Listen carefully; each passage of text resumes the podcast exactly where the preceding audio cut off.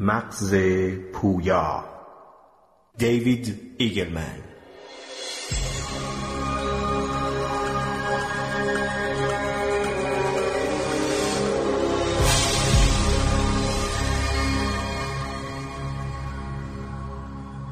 در مدارس نابینایان کسانی که می‌خواهند معلم شوند باید هفت روز کامل چشمهایشان را با نواری ببندند تا تجربه دست اول از چگونگی زندگی دانش آموزان نابینا به دست آورند. اکثر معلمان احساس می‌کردند که نسبت به صدا حساستر شده اند. از نظر تعیین جهت صدا، استنباط فاصله آن و شناسایی آن. چندین نفر از معلمان می‌گویند که این توانایی را به دست آوردند که افراد را همین که شروع به صحبت کردند یا حتی به صرف راه رفتن از روی آهنگ قدمهای آنها به سرعت و با دقت شناسایی کنند. چندین نفر یاد گرفتند که ماشین ها را از روی صدای موتور آنها تشخیص دهند و حتی یک نفر از لذت تشخیص دادن موتورسیکلت ها از روی صدای آنها سخن می گفت. این تجربه پژوهشگری به نام آلوارو پاسکوال لئون و همکارانش را به این فکر انداخت که چشمان شخص بینایی را در آزمایشگاه به مدت چند روز ببندند و ببینند چه اتفاقی میافتد. آزمایش را انجام دادند و نتایجی به دست آوردند که واقعا حیرت انگیز بود.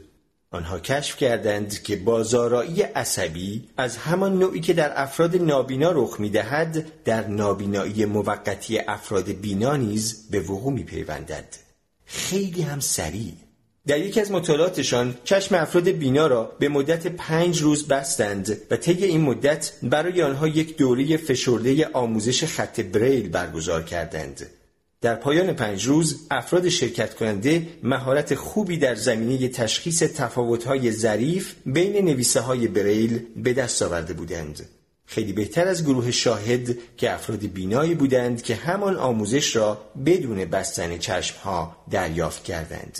ولی نکته جالبتر اتفاقی بود که برای مغز آنها افتاد و در اسکن مغزی قابل مشاهده بود.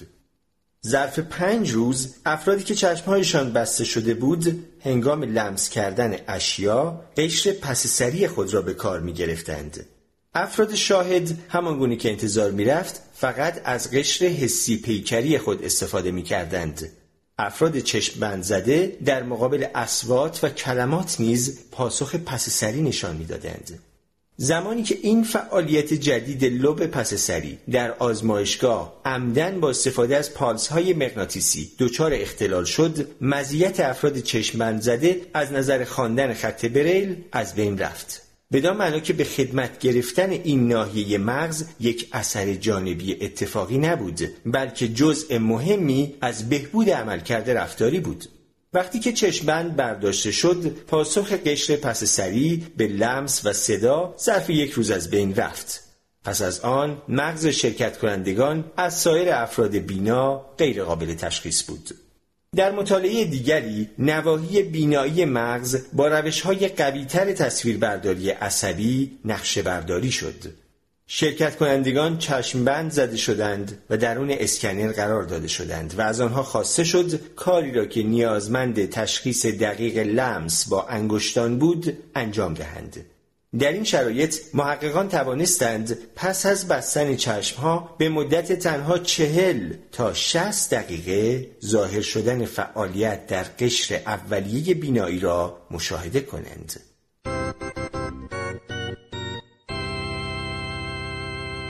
آنچه در این یافته ها مایه حیرت بود سرعت بالای تغییرات بود. در فصلهای بعد خواهیم دید که محرومیت بینایی موجب آشکار شدن ورودی های غیر بسری به قشر پس سری می شود که از قبل هم وجود دارد. و خواهیم دید که مغز همیشه مانند فنر فشرده یک تلموش برای پیاده سازی تغییرات سریع آماده است.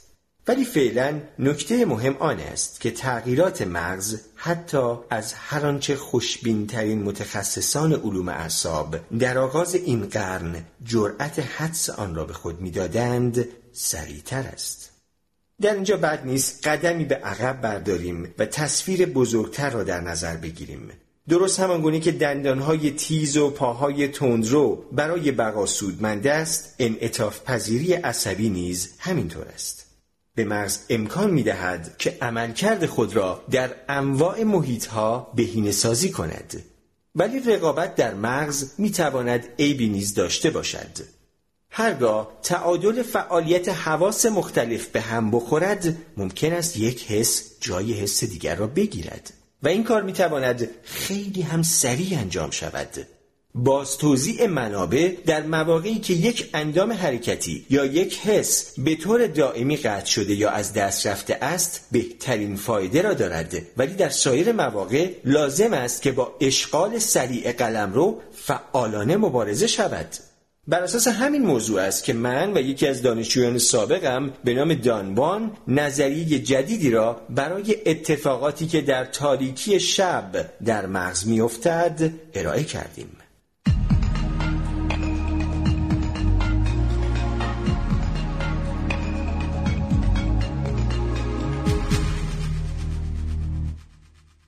خواب دیدن چه ارتباطی با چرخش زمین دارد. یکی از معماهای حل نشده علوم اعصاب این است که چرا مغز رویا می‌بیند؟ دلیل این توهمات عجیب شبانه چیست؟ آیا اینها معنایی دارند؟ یا اینکه صرفا نوعی فعالیت عصبی تصادفی در جستجوی داستانی منسجم است؟ و اصلا چرا رویاها اینقدر منظری بسری پرمایه‌ای دارند که هر شب قشر پس سری را به فعالیت و قلیان در میآورد؟ این مسئله را در نظر بگیرید. در رقابت همیشگی و بیرحمانه‌ای که برای فضای مغز در جریان است دستگاه بینایی با مشکل خاصی روبروست. به خاطر چرخش زمین در هر چرخه به طور متوسط به مدت دوازده ساعت به خاموشی فرو می رود. این مطلب برای 99 و 99 صدم درصد تاریخ تکاملی گونه ما صادق است نه دورانهای اخیر که از نعمت برق برخورداریم. پیشتر دیدیم که محرومیت حسی سبب می شود که مناطق مجاور آن ناحیه را اشغال کنند.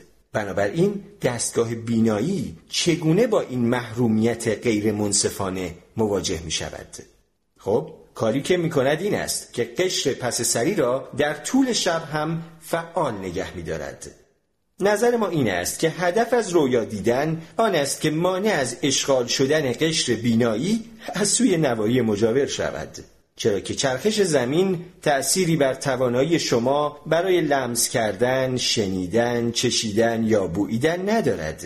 فقط بینایی شما در تاریکی دچار مشکل می شود در نتیجه قشر بینایی هر شب در معرض خطر اشغال شدن از سوی حسهای دیگر است و با توجه به سرعت تغییراتی که ممکن است در قلم رو اتفاق بیفتد همانطور که دیدید در یک مطالعه در عرض چهل تا 60 دقیقه مشاهده شد. این تهدید واقعا قابل توجه است. رویا وسیله است که قشر بینایی از طریق آن مانع از اشغال خود می شود برای درک بهتر این مطلب اجازه بدهید که تصویر بزرگتر را بنگریم با آنکه وقتی کسی خواب است به نظر می رسد که کاملا آسوده و خاموش است ولی مغزش از نظر الکتریکی کاملا فعال است طی اکثر مدت شب خبری از رویا نیست ولی در خواب رم اتفاق خاصی می افتد. نرخ ضربان قلب و تعداد تنفس بالا می رود. پرشهایی در ماهیچه های کوچک رخ می دهد و امواج مغزی کوچکتر و سریعتر می شوند. در این مرحله از خواب است که رویا دیدن اتفاق می افتد. خواب رم بر اثر مجموعه خاصی از نورون در قسمتی از ساقه مغز به نام پل مغز ایجاد می شود. افزایش فعالیت در این نورون ها دو نتیجه در پی دارد. اول اینکه گروه های عضلات بزرگ فلج می شوند. مدارهای عصبی پیشرفته ای بدن را حین رویا دیدن بی حرکت نگه می دارد و پیشرفته بودن آن معید اهمیتی است که خواب همراه با رویا دارد. می توان فرض کرد که این مدارها اگر کارکرد مهمی نمی داشت تکامل پیدا نمی کرد. از کار افتادن ماهیچه ها به مغز امکان می دهد که تجربیات زندگی را شبیه سازی کند بیان که بدن واقعا به اطراف حرکت کند. دومین پیامد آن اهمیت بیشتری دارد. امواجی به شکل نیزه های عصبی از ساقه مغز به طرف قشر پس سری سرازیر می شود. وقتی که نیزه ها به آنجا رسید فعالیت به صورت بسری تجربه می شود یعنی می‌بینیم به خاطر این فعالیت است که رویاها تصویری و مانند فیلم هستند نه اینکه مفهومی یا انتظایی باشند این ترکیب موجب ایجاد تجربه رویا می شود حجوم امواج الکتریکی به قشر پس سری دستگاه بینایی را فعال می کند در حالی که فلج ازولانی مانع از آن می شود که بیننده رویا بر مبنای آن تجربیات عمل کند. ما این نظریه را ارائه می کنیم که مدارهای ایجاد کننده رویاهای بسری رخدادی تصادفی نیست. بلکه دستگاه بینایی برای جلوگیری از اشغال قلمرو خود مجبور شده مبارزه کند و زمانی که زمین بر اثر چرخش خود به تاریکی فرو می رود حملاتی از فعالیت را ایجاد می کند. با توجه به رقابت همیشگی بر سر فضای حسی نوعی سازوکار دفاعی برای ناحیه پس سری پدید آمده است. در حال بینایی اطلاعات بسیار حیاتی را پردازش می کند ولی فضای آن نیمی از اوقات در معرض سرقت است. بنابراین رویاها ممکن است فرزند عجیب شکل پذیری عصبی و چرخش زمین باشند. نکته مهمی که باید در نظر داشت این است که این دوره های شبانی فعالیت از نظر آناتومیک بسیار دقیق است. این امواج از ساقه مغز شروع می شود و فقط به سمت یک محل جریان می یابد قشر پس سری. اگر این مدارها شاخه های خود را به صورت گسترده و بی ملاحظه پهن می کرد انتظار داشتیم که با نواحی زیادی در سرتاسر سر مغز پیوند برقرار کند. ولی اینطور نیست. این سیستم از نظر آناتومیک به طور دقیق فقط یک ناحیه را هدف قرار داده است. ساختمان ریزی به نام هسته زانویی جانبی که اختصاصا سیگنال ها را به قشر پس سری میفرستد. از دید متخصصان کاربردشناسی عصبی این اختصاصی بودن بالای مدار نشان دهنده یک نقش مهم است. از این دیدگاه جای تعجب نخواهد بود که حتی شخصی که کور به دنیا آمده مثل سایر افراد همان مدارهای ساقه مغز به لب پس سری را دارد حالا در مورد رویای افراد نابینا چه می‌توان گفت؟ آیا می‌توان انتظار داشت که این افراد هیچ گونه رویایی نبینند؟ چرا که مغزشان اهمیتی به تاریکی نمی‌دهد؟ این پرسش پاسخ آموزنده ای دارد. افرادی که از زمان تولد نابینا بوده اند یا در سن خیلی پایین نابینا شده اند در رویاهای خود هیچ گونه تصاویر بسری را تجربه نمی کنند ولی تجربیات حسی دیگری دارند. مثلا اینکه حس می کنند که در داخل اتاق پذیرایی راه می روند یا صدای پارس کردن عجیب حیوانی را می شنوند. این کاملا با درس هایی که پیش از این فرا گرفتیم هماهنگی دارد یعنی اینکه قشر پس سری شخص نابینا به تصرف حواس دیگر درآمده است لذا در افرادی نیست که کور مادرزاد هستند فعالیت شبانی پس سری رخ می دهد ولی به صورت چیزی غیر بسری تجربه می شود. به عبارت دیگر در شرایط نرمال ژنتیک شما به این صورت است که تلاش می کند نقیصه غیر منصفانه ناشی از تاریکی شب را با فرستادن امواج فعالیت در طول شب به قشر پس سری جبران کند. این مطلب در مغز نابینایان نیز درست است گرچه در آنها هدف واقعی این کار از دست رفته است. همچنین دقت کنید که افرادی که پس از سن هفت سالگی نابینا می شوند بیش از کسانی که در سنین پایین تر نابینا می شوند محتوای بسری در رویاهای خود دارند که این با این واقعیت سازگار است که لب پس سری در افراد نابینای دیررس کمتر به وسیله حواس دیگر اشغال می شود و بنابراین فعالیت مذکور بیشتر به صورت بسری تجربه می شود. نکته جالبی که در اینجا شایان ذکر است این است که دو ناحیه دیگر مغزی یعنی هیپوکامپ و قشر جلوپیشانی در حین خواب همراه با رویا فعالیتی کمتر از زمان بیداری دارند و احتمالا به همین خاطر است که به یاد آوردن رویاها برایمان اینقدر مشکل است چرا مغز این نواحی را خاموش می کند؟ یک احتمال آن است که اگر هدف اصلی رویا دیدن مبارزه فعالانی قشر بینایی با نواحی مجاور باشد اصولا نیازی به نوشتن خاطرات نخواهد بود. می توانیم از منظر بین ای چیزهای زیادی بفهمیم. بعضی از پستانداران نارس به دنیا می آیند بدین معنا که قادر نیستند راه بروند غذا پیدا کنند دمای بدنشان را تنظیم کنند یا از خودشان دفاع کنند.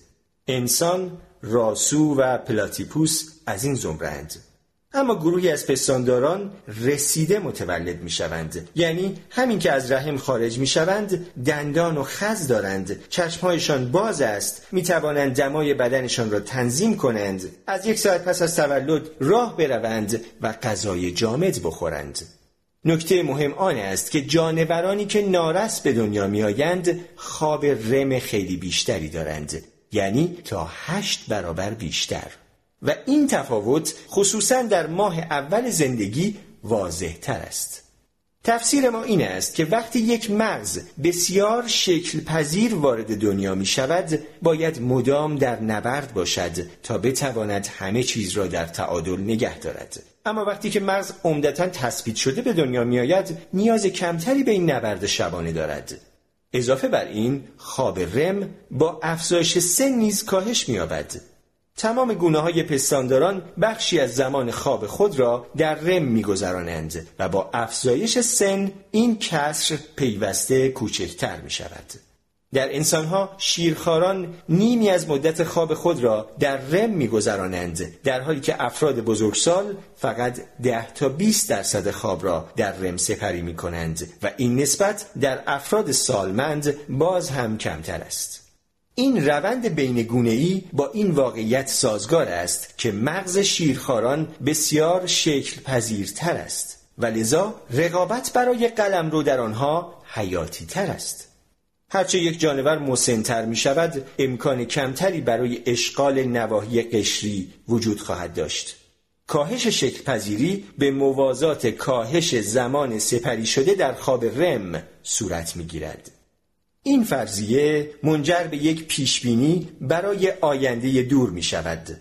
زمانی که در سیارات دیگر حیات کشف کنیم.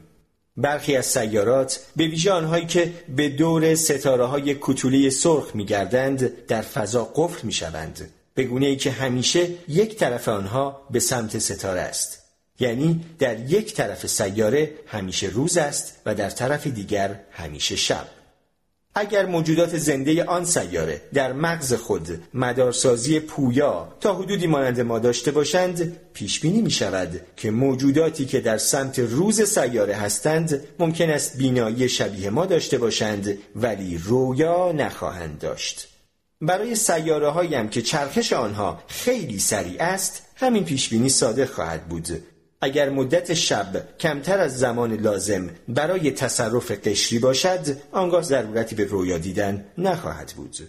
شاید هزاران سال بعد متوجه شویم که ما که رویا می‌بینیم در سطح عالم در اقلیت هستیم.